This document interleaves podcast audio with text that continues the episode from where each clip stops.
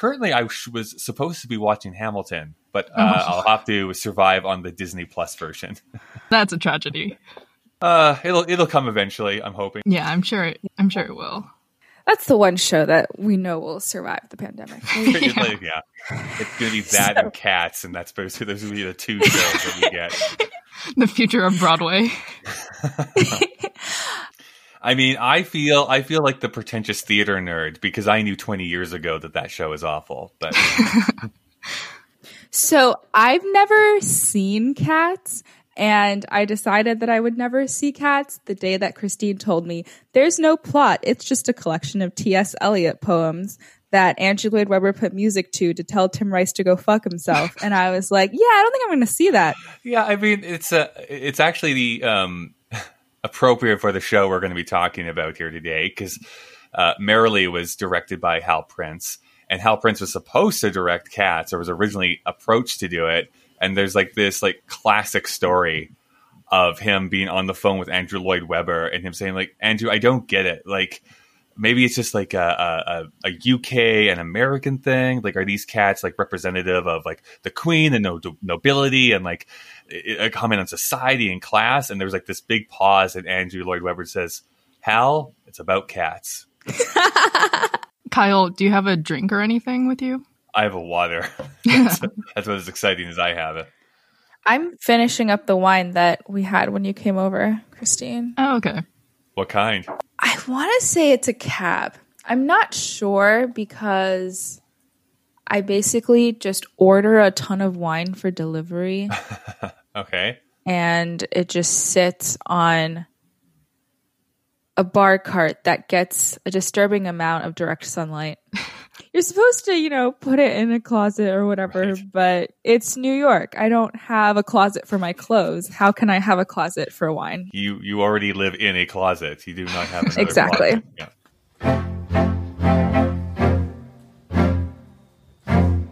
Yesterday is done. See the pretty countryside.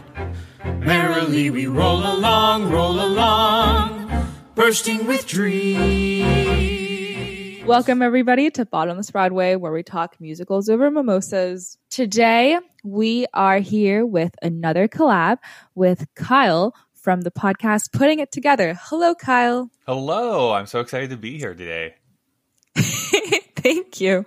Every time I use this chance to introduce Christine as though people don't know her, and I'm like, I'm here with my co-host Christine, and Christine's like, hi.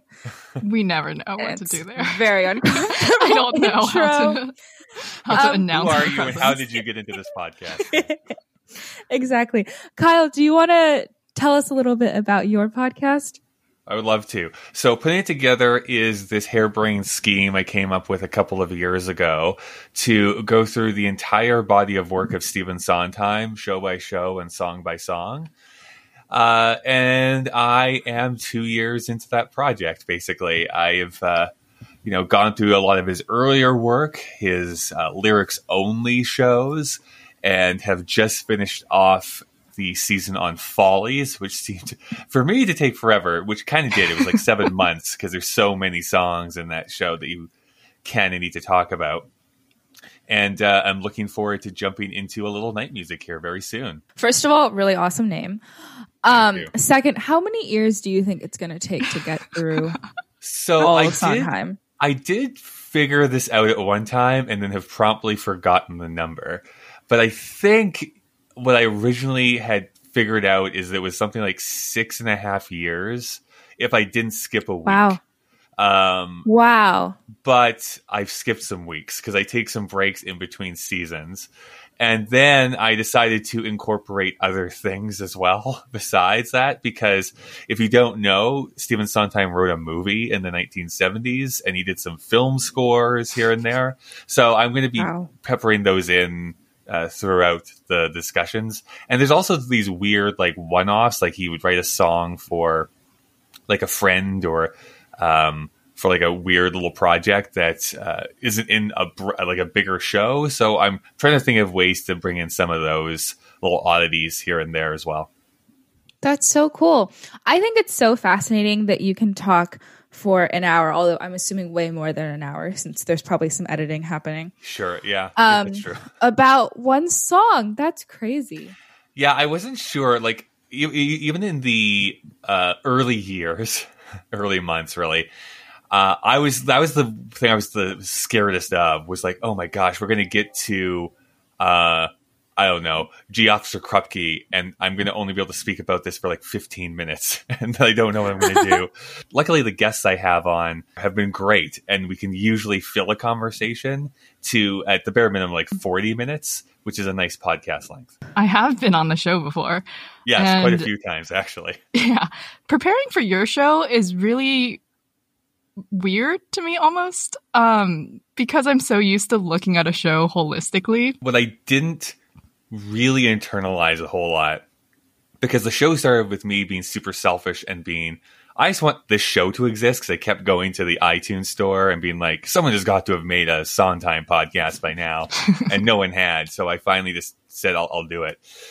But what I didn't really think about was that when you force yourself to be like, we're only talking about this song for this uh, for this entire episode, I, I feel like I get a better appreciation for the show as a whole because you can't just bypass it because like this is a silly little song that we're not going to talk about. It's like no, let's sit with this for a bit and be like, oh, okay, this actually does comment on the show broadly, and it's interesting that it's this character, and I wonder why he chose this specific word rather than a similar word. And so you can kind of yeah get into the nitty gritty a little bit, but I think for me at least, it's given me a better appreciation for lyrics in general, Stephen Sondheim in particular, but just lyrics in general. I'm very into lyrics. Yes. I feel very alone in that. Everyone, I mean, Christine's always like, no one cares about lyrics, Cindy. It's the melody that matters. Well, I mean, Stephen Sondheim has said that too, that no one cares about the lyrics. But, um, which I think in general is sort of true. People don't necessarily focus on them when they first watch a Broadway show. From here, Mr. Shepard? What did you have to go through?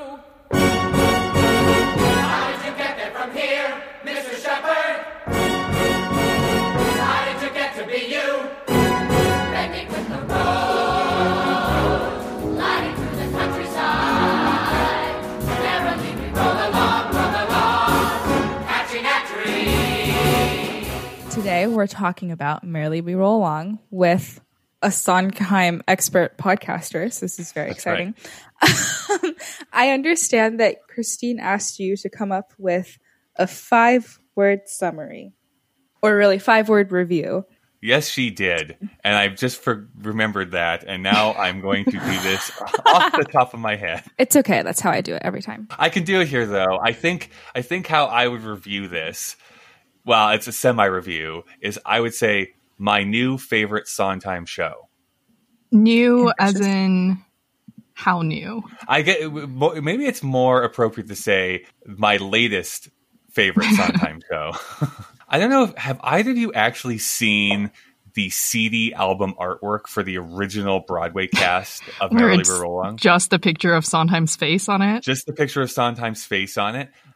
What? For years, for years, I thought that it, that was that was an album that was like Sondheim's greatest hits. I was like, yeah, I don't need that. I, I want to like look at all of his shows and stuff. So I kind of bypassed Merrily for a long, long time. Uh, I kind of sort of had heard about it being like another flop of his. And so when you hear flop, you kind of immediately think, oh, it probably there is it's probably bad or now, being like this huge Bernadette Peters stan that I am, she performs a couple of Merrily songs sometimes in her sets, and so I was like, "Oh, I really want to know more about this show that uh, that these came from." And weirdly, the the first Merrily, and probably why I have such a high opinion of it, the first really album that I listened to was the uh, tw- I think it's the 2012 revival, the one with Lin Manuel Miranda it, at least uh, and then went back to listen to the original Broadway cast with that just really weird album artwork that they've decided to use for it. Um, and there's some good stuff there too. I just think it's uh, one of those things that uh, it's the it's the uh, an exception to the rule where I normally I like the original Broadway cast better than all the other ones, and this is one of the cases where I actually don't. I don't think it's actually a great recording of that show. So my five words, which I just came up with, were I did not appreciate this. And the, the key word there is did, because I, I do love it now. Um, and I had seen it in LA with Wayne Brady playing the role of Oh. Charlie, which was Oh, Like- interesting. the the like big draw to it that I knew because my friend was just like, "Oh, hey, I have tickets to the show. Do you want to come with me?" And I was like, "Sure, why not?" And I remember just like kind of at the end being like, "What was the point?" But um, Yeah. and I think I tried to listen to the music for it a bit afterwards, but the the interludes of the Merrily We Roll Along song just like got to me, and I gave up. And then I think it was actually after I started listening to your podcast where one of your guests was talking about it and how great the music was, and then I got back into it, and I was like, mm-hmm. "Oh yeah, this this really is great." Yeah, I mean, another thing I'll dig at the original Broadway cast. Whoever inputted the metadata for that um, should be fired. Hopefully, they were because of the I forget like the of the sixteen songs that are on that album. I think nine of them, no, at least seven of them are just called "Merrily We Roll Along." like oh, the, yeah, like so uh, so it, it's basically the interludes that go into like actual songs like franklin shepard inc as you may know there's a movie version of merrily we roll along being created currently and going to be filming over the next 20 years apparently. Um, i would have to assume they'll probably cut out all of those interstitials because I don't see how that would really make sense to do in a in a movie version. But uh, anyways, yes, I think there's some.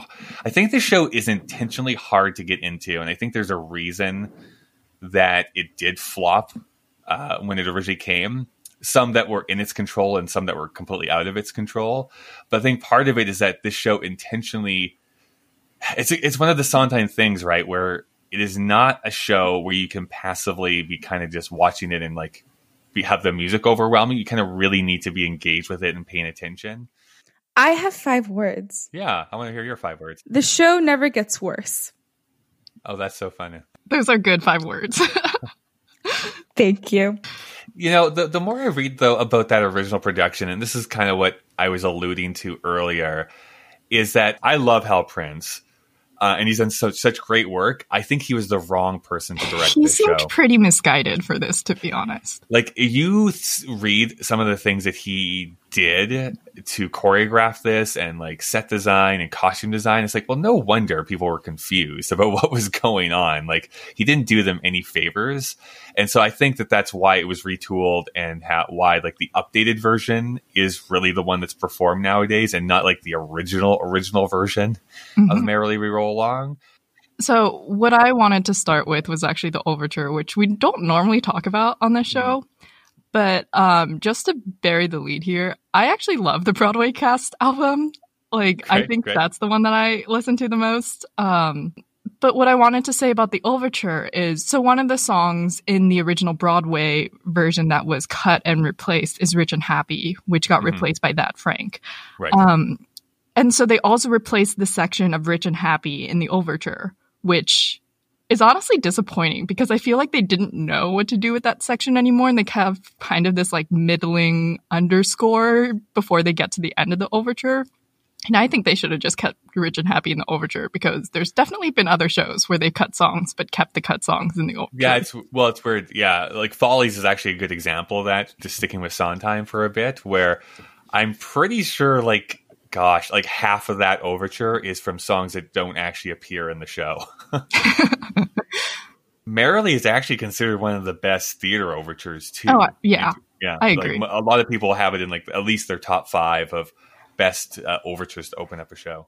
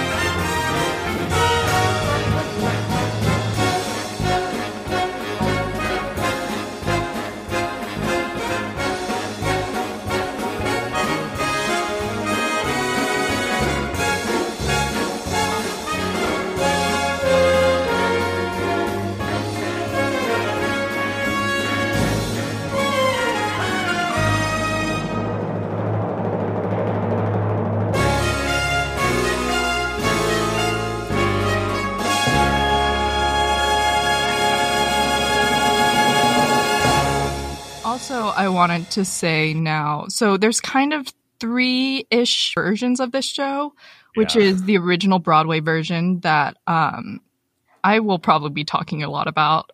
And then there's sort of what I will probably refer to as the standard version, which is the 1994 off Broadway recording. I think the Encores one mostly sticks to it. There might be some minor changes as well as what ended up premiering in the West End and stuff. And that seems to be the one that's licensed and mostly produced now. But then Cindy saw an off Broadway revival by the Fiasco Theater Company last year. Also widely hated by the New York Times. where they truncated it to one act, removed a bunch of the interstitial, um, merrily we roll along transitions, replaced Rich and Happy back into the show, as well as some other book scenes. Yeah, Cindy, how did you like that? It was very, very cool because um, I think there were six or eight people in the cast, and the other number is the amount of people in the orchestra. Pretty much the cast never ever leaves the stage. So instead of doing the proper transitions, they do still like transition and play music, but they don't like really change the lighting that much or anything. And the three main characters remain on stage. I think they might like hold up signs with the ear on it, which I thought was really cute Right. and um, Mary basically, you know, in the first scene at Frank's party, she is old and fat, and in this production, she's actually just wearing like 13 layers of clothing. And then every time they go back in time, a couple years, she like twirls around the stage and people just rip a layer of clothes off of her so that by the time they're back on the rooftop, she's a thin, basic bitch. but I thought that was really cool. I don't know. The transitions are fine, but they're not like the most important thing in the world to me. I don't know why they talk about the countryside every other line when the entire show takes place in New York City. Right. There's just a lot of emphasis on the countryside. there really is. That's in, I like yeah, I, I always like seeing like those stripped down versions every so often just to see how you can kind of like reimagine the source material. Um I I'm, I'm curious then if you're familiar with like at least the two major versions of Merrily that there are. Like do you miss then the up in the updated version not having those kind of like bookends of the um uh, graduation where he's he's talking years like years into the future a university or college graduation and the kids like just not understanding like not believing anything that he says all the way back to like his optimism as a student as a uh, valedictorian talking about it does that do anything for you I feel like I've never seen this scene. Yeah, this was a, a original Broadway scene. I actually think that I do miss the opening scene because I think it transitions into the title song really well when the students are like, How did you get there from here? Because they want to know how to be rich and famous as well. Um, and that's the only time that the Merrily We Roll Along interlude like makes sense to me. I don't think Yeah. they need to uh, like like Cindy said, keep singing about the countryside. but um, and I I like having the bookend of the ending, but also not ending the show on our time just seems to be a travesty. Yeah, that's what I mean. Like, the, I, I'm kind of there with you. is that I don't mind the beginning of those bookends. I just really have strong feelings of not liking the Hills of Tomorrow being what actually ends the show. When like our time is like, no, that's like your ending. Like that is your ending. that's the more tragic way to end this show. I understood the facts least of anybody when I was your age. I believe all I ever dreamed of back then was to compose music. Dreams don't And I die, did, but as keep you and may remember. Well, you may not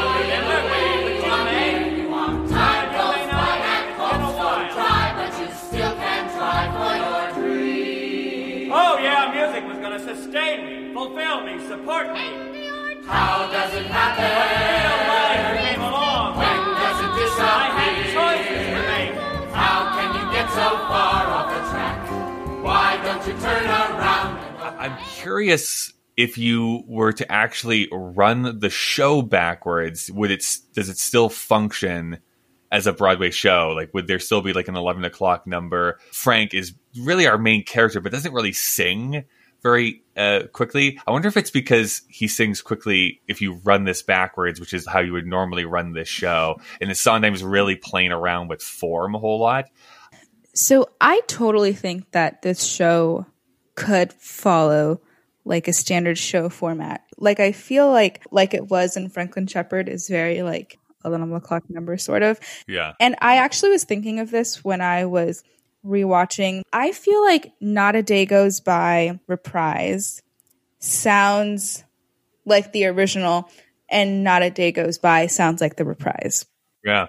You I think you're right in that you could play this quote unquote straight like you could go from the real beginning to the real end that would actually kind of miss the point of what this show is actually even trying to do which is uh, the, the tragedy is seeing someone go from like uh, being consumed by his like own avarice and, and that sort of thing all the way to having me like this optimistic guy. Oh yeah this is just like one of those old rich guys who's like always been for getting more money but it's like no he actually did start uh, as an as an optimist. And uh, this is even more tragic because they're so optimistic at the very beginning slash end of the show that it's like oh man like you don't understand where you're going to end up and like that's the that's the hardship I feel like despite all the criticisms of Merrily We Roll Along the book, which honestly I don't understand. I think it's really cool. It does this backwards thing so much better than Betrayal, which is also three friends basically, except Mary and Frank fuck is the only difference. um, like they actually get together. Frank Rich literally like brought up betrayal in his review where he was like, betrayal works, but this doesn't. I was like, and we saw the like Broadway revival of betrayal this past year, and we were just kind of like, what? What's the point? It made no sense to me because in this show, like I can pretty much see all their views. I feel like Mary kind of gets a short on the stick. Like I don't get a whole lot of her perspective. Like she goes from like has a crush, best selling author to drunk. But for the most part, like none of them are terrible people. And betrayal, like they just cheat on each other and then speak to each other cryptically. so there's just no reason to like them when they get to the point where they're young and being happy friends. But still cheating on each other. Yeah, and I, I like I don't really feel anything for them, whereas in this case I do because you know, Kyle, like you said, it's like oh my god, they're so optimistic and they're about to get stomped on so hard, and it's really heartbreaking. There isn't like any mystery, there's no suspense. We know the ending, and we can pretty much guess the beginning because like we understand the point of this, like the purpose of the show by like the second scene. I'm assuming yeah when you take the suspense out the entire time. You're just like oh my god this is going to be so sad. And and i feel like part of why it's sadder backwards is also because like when you're looking at something straight um i feel like part of me is like oh like i don't know the ending of this show. It could be really bad but at least like there were good times. Like this is the good times. Woohoo! Um but then this show you're just like oh it's not worth it this is so sad yeah, like and, and there's that um oh my gosh, there's a there's a line actually that gets said. I forget if it's sung or actually said now in the show, which is like the uh, we look back at the good old times that weren't actually good times. I think there's a whole thing you could write about how the show I think is actually anti-capitalistic at, at its heart. Like I think it has some pretty negative things to say about capitalism and that sort of thing. Not to get too derailed. Meet the blob, the bodies you read about, the ones who know everyone that everyone knows. Hi, dreadful, fabulous. Meet the blob, not many and yet All right. you never see one. What? No. They come as a set, Who him? and we're in their debt. What do you think? Cause Honey Bunch, they write the books and put on the shows and run the saloons and design the clothes. They keep us natives on our toes. I'll meet Warhol, Kurosawa. They read the books and go to the shows and swamp the saloons wearing all the clothes. What you might call a glut. But they're the most important people in the most important city and the most important country and the you know what. The other thing I love about this show, though, is that while I mean it deals with Frank's affairs and that sort of thing, uh, unlike that betrayal, like you were talking about, it actually doesn't focus a whole lot on romantic relationships. It's really focused on platonic relationships. I think that that's refreshing in a lot of ways, where it's like you romantic relationships, of course, are important uh, in our lives, but a lot of times, like our friends are with us for decades, for years, and we still have to cultivate those too. And they're just as important as the romantic relationships we have in our lives. And it might be even in a weird way more tragic to lose a platonic friendship uh, than it is to lose a romantic relationship. And I just think that's a fascinating concept for them to explore uh, in a show and uh, the meta narrative being how how this basically mirrored Sondheim and Hal Prince's relationship while doing this show. Mm. Yeah, that That is, was pretty tragic. Yeah. Yeah, and that's a really good point because I feel like uh, plenty of shows already explore like heartbreak, breakup, divorce, whatever. And, you know, like if that's what happened, then the first scene in that Frank, people would be like, I'm so sorry for your divorce. But no one cares that he lost his best friend. It's just like not something we really right. talk about. And I, and I think that's why like his his relationship with his wife isn't really focused on a whole lot. Like it, um, like she, she at least in the updated version, she gets like that that song to sing. Uh, but it's it really is like man, like these thre- these friends were the best of friends at the at the end of the show. You know, I think it's so weird actually the the song Not a Day Goes By that Beth sings. She is such a lovable human um in most of the show, but her very first scene Sorry, I'm having wine delivered to my hand. Thank you. her very first Oh, how do I get that service? I want wine delivered to my hand. right? Um, no, her her very first scene is her coming out of a courtroom dressed very like Mhm. formally, and then she sing screams this number, which is such a stark introduction to her character. Yeah, this is actually one of the updates I like too, because in the original Broadway cast, it's not her that sings that song. Uh, I think it's I think it's Frank who sings the song in the original in the original show. Um, How does But- that work, really quick? Because I can't imagine what he's complaining about. well, I think he's he's upset by the divorce and and like losing his kid and stuff. I think that that's what it is. I've never seen the original production. I guess I don't really know. Uh, I think to to to what you're saying though, again, this is like the the beauty of the show being told in reverse. Is like, yeah, we our first introduction to that character really is her being seemingly like the cold hearted woman, and yet that isn't actually what's going on. I think in many ways she's in the right in this situation to, uh, to be so upset by by him. I keep thinking, when does it end? Where's the day I'll have started forgetting? But I just go on thinking and sweating and cursing and crying and turning and reaching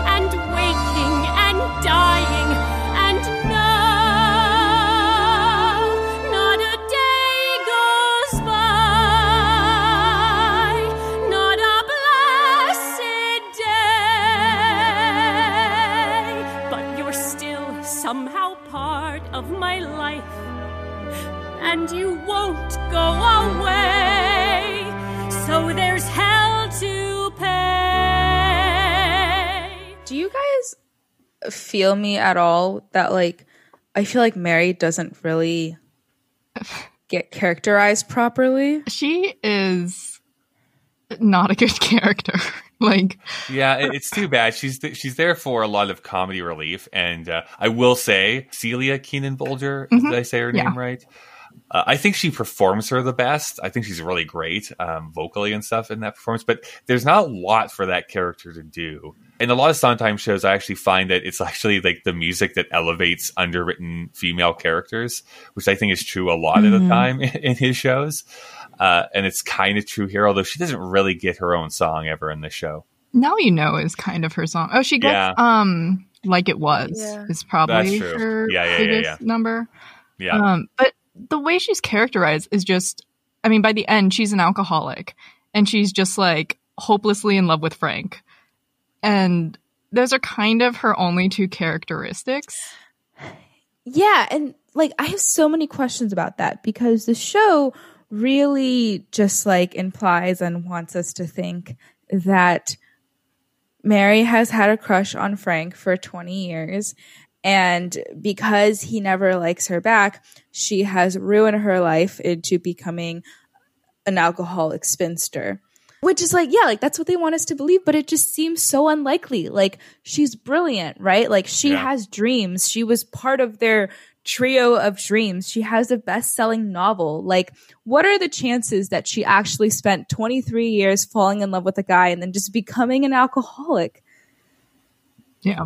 I think the subtext is, and I agree, I don't think it's very well portrayed in the show as a whole. I think the subtext is that she is kind of the glue that has held the creative team together and the and the mm-hmm. friendship together. And then as her like alcoholism and like infatuation kind of grows and grows and grows, like the whole trio kind of like falls apart. That had they they actually reciprocated and been better friends to her, that this whole thing would have been uh, better. I definitely see that. But I think it felt to me during um, Old Friends that she almost looked desperate to keep this friendship Right. alive when. And it was like she needed the friendship more than either of them needed the friendship. Right, right, right, right. And that wasn't really a good look for her. Um, both during Old Friends and like it was, because she's the one trying to persuade Charlie to talk to Frank. She's the one that shows up to Frank's um, party in the very beginning. I didn't really get that feeling from old friends, which by the way has been stuck in my head all day. I thought it was like she is, you know, trying really hard to keep them to keep them together because she's not in the business relationship there. So like in the scene right before old friends, Frank and Charlie are fighting over their work stuff and she's just like shut up, let's just be friends. Like I'm not involved in your work stuff. I'm just a friend. I'm trying to go to a club. I think that's a good Yeah. point in that she's kind of the one who needs to be like, let's put work aside for tonight and let's just be friends. Exactly. Yeah, I never really saw it that way, but that makes sense. Yeah, but I feel like the show wants us to ask questions about her because in the old friends scene, um, she doesn't drink yet, and I had to like take a second to remember that this isn't because she got signed up for AA, but it's because it's before her alcohol addiction. Right. Um, and she, she doesn't drink, but then she takes a bottle, which I assume is like the first time she's drank in her life or something. And and then Charlie's like, "You have to come to the club. She's not doing that well. She hasn't written anything since her bestseller." No explanation. Like Right. honestly, what I expected instead of that scene ending with um, Frank hooking up with Gussie, which I thought was sort of underwhelming, would be um, Charlie and Mary waiting at the downtown club for him, and he doesn't show, and then she breaks down, talks about her life, and finally we get some questions answered. I think that would be a more interesting scene. Two old friends, fewer won't do. Old friends, gotta have two old friends helping you balance along. One upbraids you for your faults and fancies. One persuades you. That the other one's wrong. Most friends fade or they don't make the grade. New ones are quickly made perfect as long as they're new. But us old friends wants to discuss old friends. Here's to us.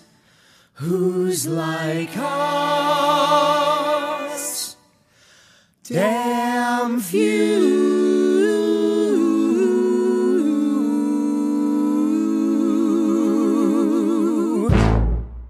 Also, they really make out Gussie to be a villain in this show. They do. Like They she do. has like no real redeeming qualities. I kind of liked her in growing up. I don't know if you guys ever feel this, but I feel like in a lot of shows, movies, TV shows, whatever it is, where there's like a love square kind of thing, for example. Um, in my head, I'm always like, well, if you go with him and you go with him, then three out of four people will be happy and everything will be okay. And then I root for that ending, even though like I'm none of these people. And then you know, like in this case, I'm like, oh, well, if Frank just went with Mary and then Gussie stayed with her old husband or like whatever, but like something that would mostly work out, you know? But then when she butted into growing up and had her verse in there, I was actually like, oh, well, my solution doesn't work because she would be really sad. And I can see this now. I like the idea So- that it's like, you know what? Just looking at this mathematically, 75% of us are happy. So Yeah, exactly. Though it's only fair that you should be aware that I want you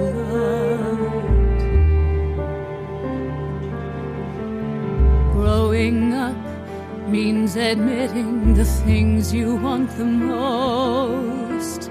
Can't pursue every possible line. Folding tense, making choices, ignoring all other voices, including mine.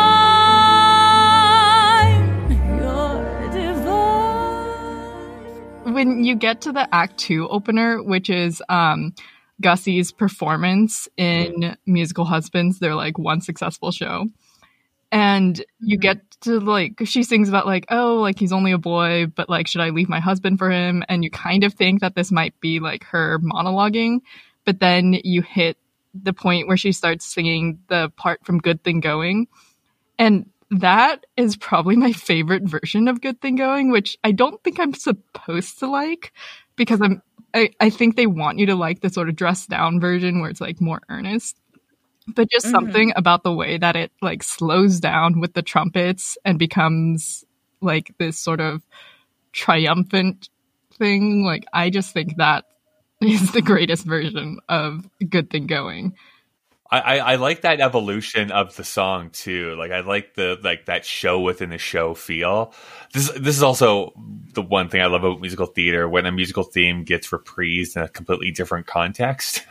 uh, but I think you're right. I think it's like the dressed down version is like this beautiful, uh, engrossing thing, and then we hear it in context of the show that they're putting it into, and it's like, oh, this is like completely different, especially with the character that's actually singing it too uh, and kind of the the difference between like arts for art's sake and then the commerce of art at the same time. I think there's a lot to jump into there. Also in Franklin Shepard Inc., um, like the interviewer are like, "You guys are the new Lerner and Loewe," and I'm like, they wrote one show together and then blew up. I have to imagine that that's a dig or like that's like an in joke for like musical theater people. in opening doors also one of the things when they're like talking about their lives um i forget who says it but they're like i saw my fair lady Kind i of actually enjoyed enjoyed it, Well, yeah, uh, that's uh, that is actually if you get deep into your Sondheim knowledge, is actually a, a deep cut because he mentions that specifically. I think it's in his first book about he he talks about other composers, the ones who've already passed away. At least he talks about them because he doesn't want to like start feuds while people are still alive. Um, he says like he's not a big fan of the Lerner and Loewe team, but that he actually kind of weirdly enjoys My Fair Lady, even though it's a show that like breaks all the rules of what a good show should be. And while it's going along, you take for granted some love will wear away. We took for granted a lot, and still I say it could have kept on growing instead of just kept on. We had a good thing going, going.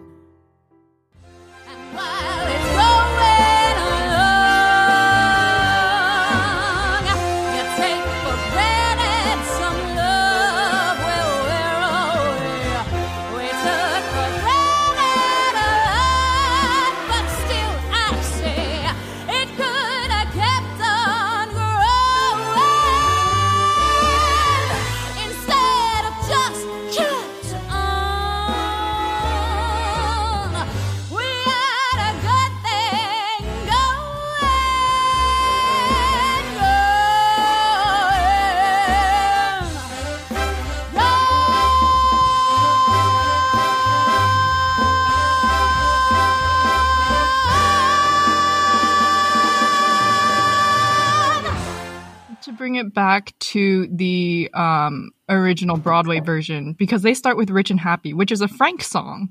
And he sings Yeah. about like, look at how great my life is. I'm rich and happy. Like, but then the background for that, that the chorus sings is like, wow, his movie was terrible. What do you do after a flop like that? But he's like, no, look, I'm rich and happy. And like, it doesn't really notice what they're saying behind his back. As opposed to that Frank, which is an ensemble song. And they're talking about how great he is. They're like, that man is like the type of man who could be president. His wife is beautiful. His son is straight. Like, he is the guy that we all want to be. And I think that just really sets up Frank in two different ways. I I think I personally prefer Rich and Happy um, along with the opening graduation scene because it is kind of like he's deluding himself into thinking that his life is great. And then with the graduation scene he's like realized that delusion. But with that frank first of all you don't really hear from him as much. And also it does seem like he is legitimately happy and that he like doesn't really care about the bridges he burned to get there I, I'm on the fence in that I like the melody of That's Frank better, but I think I agree in saying that I that Rich and Happy is a better opener. Skies are beaming, future bright and prospects gleaming. Best of all, I don't stop dreaming. Just because I'm rich and famous and therefore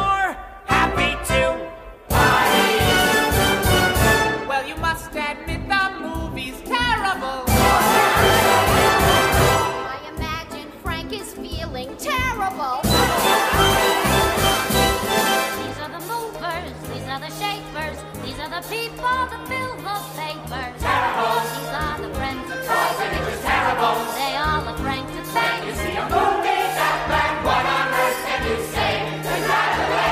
Thanks. There's actually a version of Franklin Shepard Inc. that I actually love a lot, and it's from the uh, Sondheim on Shant- Sondheim on Sondheim review. I don't know if, you, if you're familiar with this show or not, but it was a bunch, uh, a few actors and actresses that got got on and um, basically just sang a bunch of Sondheim songs.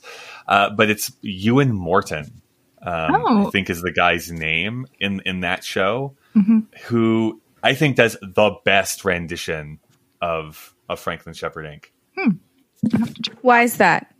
He goes full into it. Like like when he goes like bring like he just gets like super into all like the sound effects and stuff like that. And by the end of it like i just imagine and i've never seen it done but i feel like he'd be a sweating mess because it feels like he's just like contorting his body the entire time doing everything. Whereas i don't get that sense and having watched the bootleg of lin manuel he doesn't really get into it very much either. So he's just doing some vocal tricks here and there. My favorite version is actually Raul Esparza's Mm, Kennedy Center one. I don't know if you guys have seen this. i haven't seen that one There is only a terrible black and white recording on YouTube, even though it's 2002. I was like, why? Why is it black and white? But it's black and white. Um, it's really good. He, he his acting's really good. You know, like in Lin's version, he's kind of just like spitting everywhere. Like yeah like it, it feels like it's at like the height of his fast talking ability kind of even though it probably isn't but he just always has that like over eager aura about him um Raul's very calm and and the whole thing is like it's very well acted like when he says oh it's my lawyer jerome um like in lin's version he's just like screaming that out like any other sentence but then raul actually like covers his hand phone um and then whispers it to yeah yeah well, he whispers it to Frank, but you know, they're switched right now because Charlie's pretending to be him. But he whispers over and he's like, It's my lawyer, Jerome. And I don't know, there's just like a lot of nice touches like that. that's Strongly cool. recommend it. It's a great song. yeah It is fun. It's it's a good actor piece. I will say too, even though I love the 2012 like recording version, having watched the bootleg, I I don't think it's staged all that interestingly. It's a lot of like sitting and standing for for the songs. And I feel that there's a little bit more flourish you could bring I to the show itself. is symptomatic of some encores productions because Yeah. normally they only have like two weeks rehearsal time. Well, yeah, they sold their books and stuff Yeah, in front of them. so- There's probably a, a reason for that. It like encores is kind of weird where sometimes they do staged concerts and sometimes they do like full out productions where everyone's off book. So you kind of never really know what you're going to get. To do a Sondheim show for encores is just like insanity. I don't know why anyone would choose to rehearse for a very short period of time to perform two weeks of Sondheim because Right. it must be very difficult to learn. Still, the telephones blink and the buzzers buzz, and I really don't know what he does, but he makes a ton of money, and a lot of it for me, right?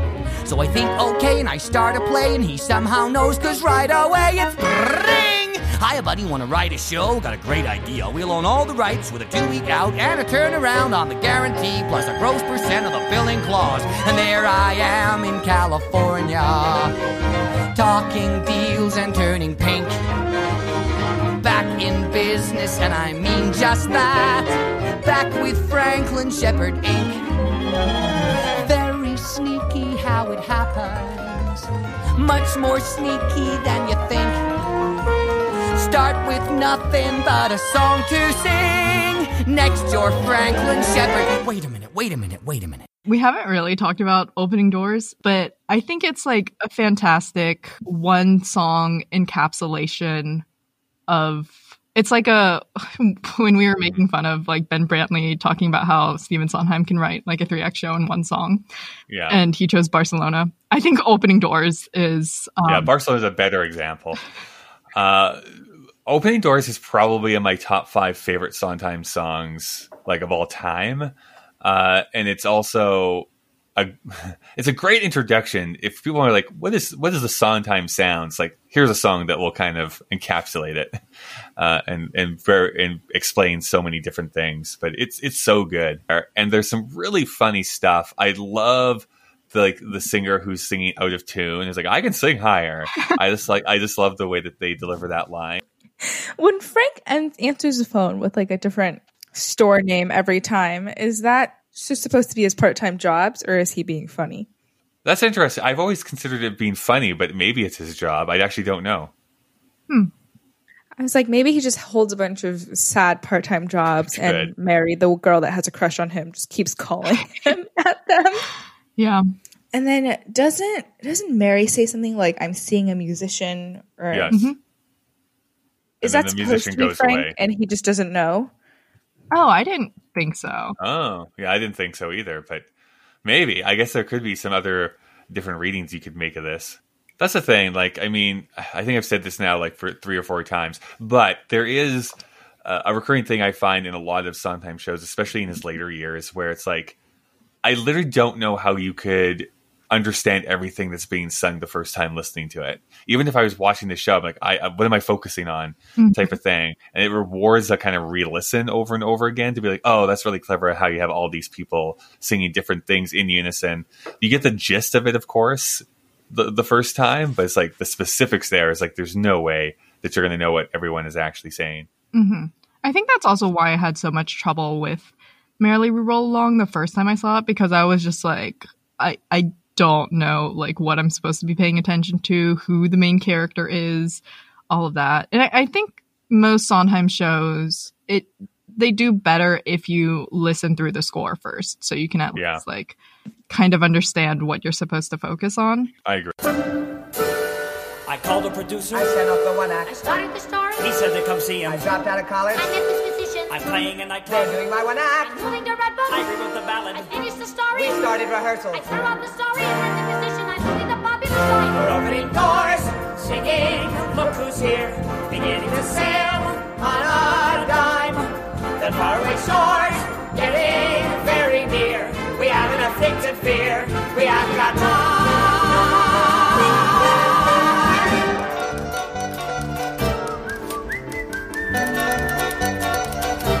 Bum bum ba da da da da. Bum bum bum bum bum bum bum. I think the way they split up Act One and Act Two is kind of interesting because Act One you kind of just hate Frank in particular, but there's a lot of people to hate in Act One. But then in Act Two, it's like you love everyone.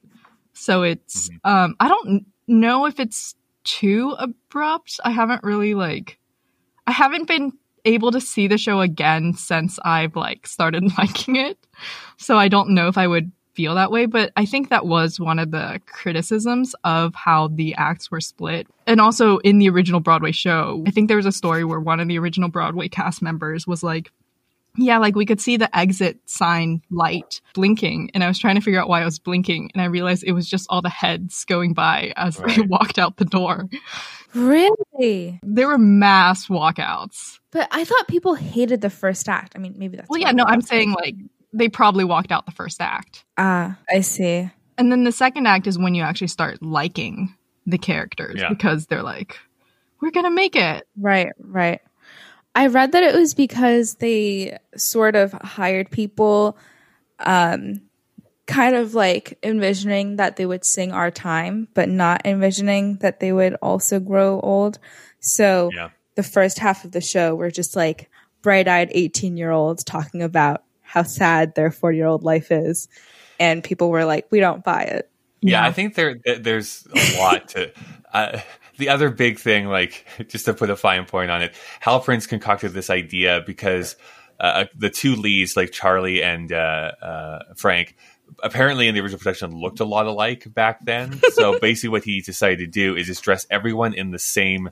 Basically, uh, shirts and pants, and then have their name printed on their shirts, so that people knew who each person was in each scene uh, which is just wild. but th- then um, I think you're right. And I think this goes into like how you cast this properly. Do you cast young people to convincingly play young people and then just put makeup on to have them be old?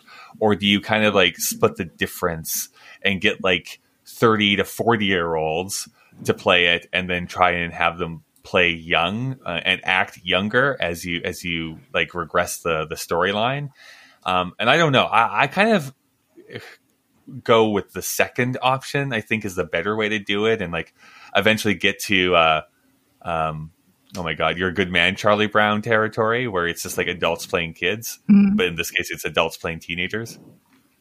I think in the original cast, it was all like a lot of them first Broadway show ever. Um, the Yeah. youngest was 16, the oldest was 25.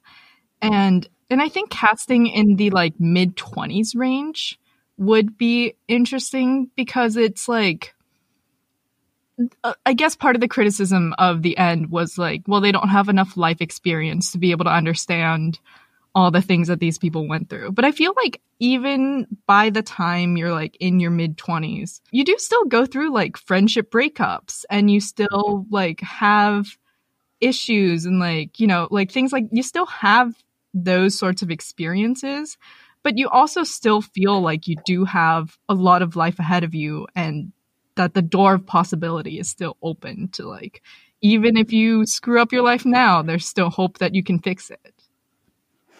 Not not I- to be like super reductive on it, but I I, I feel like to Uh, I, I get the sense, and maybe this is just me being super naive. I don't know, but it, like going younger, like focusing on like mid twenties actors, would give a sense a more sense of optimism, I think, to the show versus even getting into mid thirties range. You're all already getting like super jaded people, so I think it would affect the show either way. I agree. I would rather err on the older side because I feel like when it comes to the second act, the age discrepancy would bother people less because they already know what's going on. Like Mhm. they understand what's the purpose of that, as opposed to like in the first act, there's just like, well, why did we just cast a bunch of young people? By the way, have either of you seen the documentary "The Best Worst Thing That Could Have Happened"? It was created by Lonny Price, who played the original Charlie. It's a documentary on that original Broadway production. He interviews a bunch of the original Broadway cast, um, Hal Prince and Stephen Sondheim, and a bunch of other people give interviews for it, including Frank Rich, the New York Times um, Yeah. critic at the time. And I thought it was actually like wonderfully shot. It's like half documentary, half memoir of the Yeah. show. and it basically culminates in them when they did the concert version of all the original actors again Mhm. because it it, be, it merrily basically became this huge cult classic that people fell in love with but no one actually went and saw um, which I find it hilarious, whether you want to believe him or not. But there's like this part in that document where Mandy Patinkin was like, "I I came and watched the show and thought it was brilliant from day one." I'm like, "All right, Mandy, sure." yeah. Um, and I, I think like that is sort of what solidified my opinion that Hal Prince was just truly, truly misguided in this show. Because I think it was not necessarily a terrible idea to cast super young people. Um, but part of it is they had no professional acting experience. They were like, they had only ever acted in like school productions. Um, and then also they had uh, actual costumes and stuff originally. And then um, there's a there's a part where Ann Morrison, who played the original Mary, talked about how how Prince went to her and was like, "I'm thinking of just taking out all the costumes and giving you shirts with your names on them. What do you think?" And because he was Hal Prince and she was like 20 years old or something, she was like, "Yeah, I mean, like whatever you want to do, like go for it." And um, and he did, and like I think everyone now kind of agrees that that was a terrible idea yeah, because it just like reinforced how young they were from the very beginning, which is what Hal Prince kind of wanted to do, which I think was not a good move. Because he was like, oh, I think it'll like help emphasize the youth. And um and also Stephen Sondheim mentions that what he liked about casting young people was that because they were such good actors, and you can kind of see they are like fairly good actors, people in the audience, what he wanted was people in the audience to forget that they were watching kids perform these songs and these roles, but then like every once in a while have a reminder, oh, right, these are kids. And I don't know if that is a good thing to have in the show. yeah, yeah. It's it's hard. Like I'm, I'm sure if, it, if like if it was pulled off, we would all now today be like, of course that's how you would have to do it. You get to a point in your career where people are afraid to say no to you, and then you just think you're brilliant. so you just need that one person to be like, um, Hal, no, like this is a bad idea. Don't do this. Well, the important thing is now we'll get to see it both ways because of this twenty fucking year long Yeah, I know. I'm gonna movie be so filming. old. It will. It would be so funny if Ben Platt and Beanie Feldstein hated each other when it came out. Yeah, like make it super super meta. That's what we're all hoping for. Seems to be just tempting fate. I know. Yeah, like the, the, Yeah. the curse of Merrily or something like that continues. My hope is that they actually have uh, recorded like a Sondheim cameo already, like because that'd be really nice to see in like 20 years from now.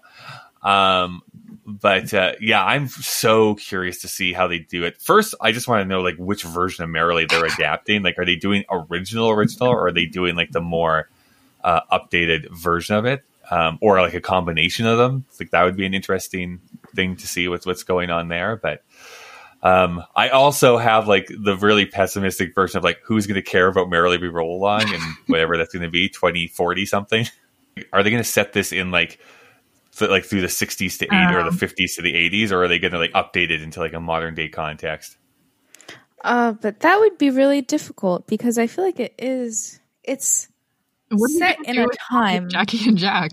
Yeah, like Yeah, and then when they sing our time, it's um, what are they watching from The the roof? oh Sputnik, yeah, that's right. Yeah, Sputnik. So they would have to change all of that. Yeah, so they probably won't do that, or maybe they will. Who knows? With Bobby. And Jackie. And Jack, the White House is under attack. Eight years is the limit, but eight will do. By then there'll be Bobby. And Teddy, too. Or Peter or Stephen. Or even you. Ooh.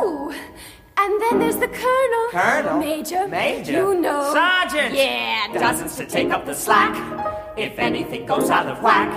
And someday elections will be unknown. Cause each of our kids will ascend the throne. And their kids have more kids with kids of their own. It's sort of a family knack. Till most of the nation's made up of relations of Bobby and Jackie and Jack and Ethel and Ted and Eunice and Pat and Joan and Steve and Peter and Jean and Sarge and Joe and Rose and Rose and Rose and Rose and Rose and Rose and Rose. The decade is starting anew. And maybe the country is too. Also, the other thing that I found amusing was, um, I mean, the, the documentary about Merrily We Roll Along is called The Best Worst Thing That Ever Could Have Happened because in Now You Know, they talk about this was the best thing that ever could have happened. And in Roadshow, there's a song where they're like, "You're the best thing that ever could have happened to me." Yes. So he's just like using that line again. It's uh, by the way, it is a good documentary. It, I feel that it is very. I, I can't imagine someone who is like not into theater or musicals like really enjoying it all that much. But for me, it was great. Oh yeah. I think it really underscored how young the cast was because they were like, you know, I'm like 17 and there was just an open call and we just showed up. We're like, we would die to get a chance to work with these people. And like, just, you know, like putting yourself in their shoes, it is like pretty crazy to think about that Yeah. they had this chance. And like, I mean, Sondheim and Hal Prince, they were riding high after like, Yeah. you know, Sweeney Todd and Pacific Overtures and um, Company and Follies and Little, like all of those shows. They had gone on a huge run in the 70s. And, like, yeah, this is the thing that just basically broke their relationship where they didn't work again until Roadshow, I think, Yeah. was the next one that they. In Collaborated. 2005, I want to say. But Yeah, like the late, late, late, late, late into his career. Although, again, to, to go back to that, like the best, worst thing that could happen, um, it is, uh, I would maybe argue that it was a good thing for that partnership to end when it did, because I feel like it pushed Sondheim to do different types of things. Like he really went off uh, for his like second most like I I don't know greatest part of his career. Like the seventies are, are probably The like Lapine, peak Sondheim. Yeah, and then the '80s are like the second best for me. Uh, like there's some great stuff in there uh, that he got off and went Mhm. off and did. yeah, I feel like after Hal Prince, it was kind of like the James Lapine, um, Yeah. Sunday in the Park with George, Into the Woods, all of that. And it was actually James Lapine that helped him edit Merrily to the version that we like know now. Right. And he suggested writing a song, writing "Growing Up," and um, doing all those edits because they went to the La Jolla Playhouse, Mhm. and that was where it changed. So I, I do like James Lapine too a lot because he doesn't he have a new show that was on Broadway oh, um, over Sunset or something yeah, like that, Flying or- Over Sunset, which which was supposed to have its first preview the day that Broadway shut down. So no one knows what that looks like still. Yeah, which is Wasn't wild. it a Like, show I- about people dropping acid? Yes. We can set a few deals and I'm talking strictly major release. An exit from one place is an entrance to another. Right, best thing that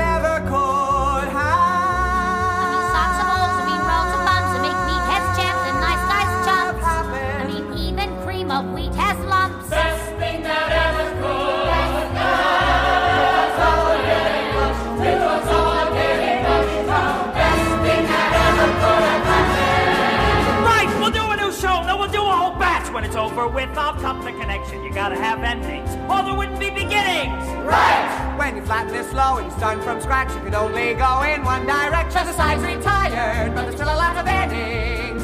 I guess to just say one more thing about the transition numbers. Like I get it. Um I think it works better. And again, this is like the hill I'll die on where they need the graduation scene in the beginning.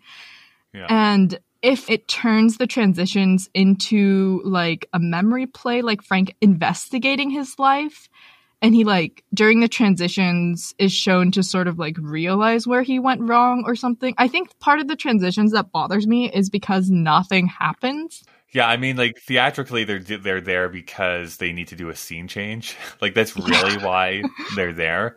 But uh, while you were talking, I just had this uh, a thought. Again, this is maybe someone just should just hire me as, as a theater director.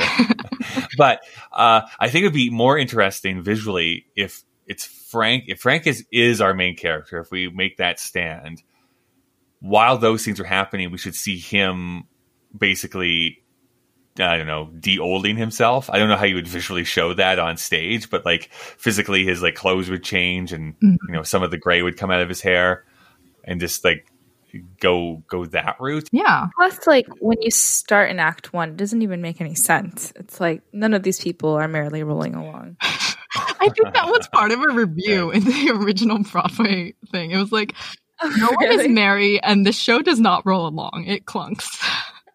but But yeah, I think like starting on Merrily We Roll Along as your like cold open opening number is not a good way to start.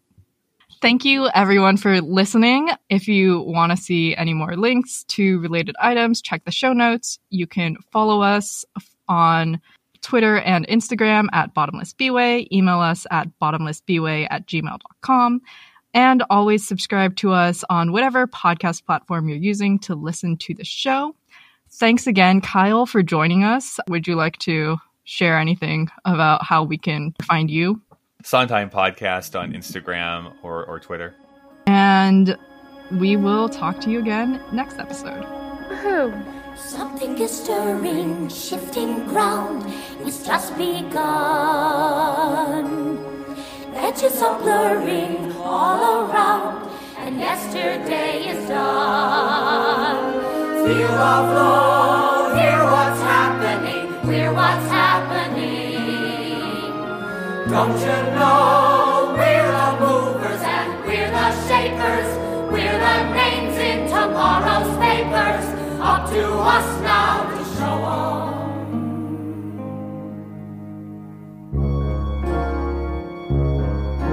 It's all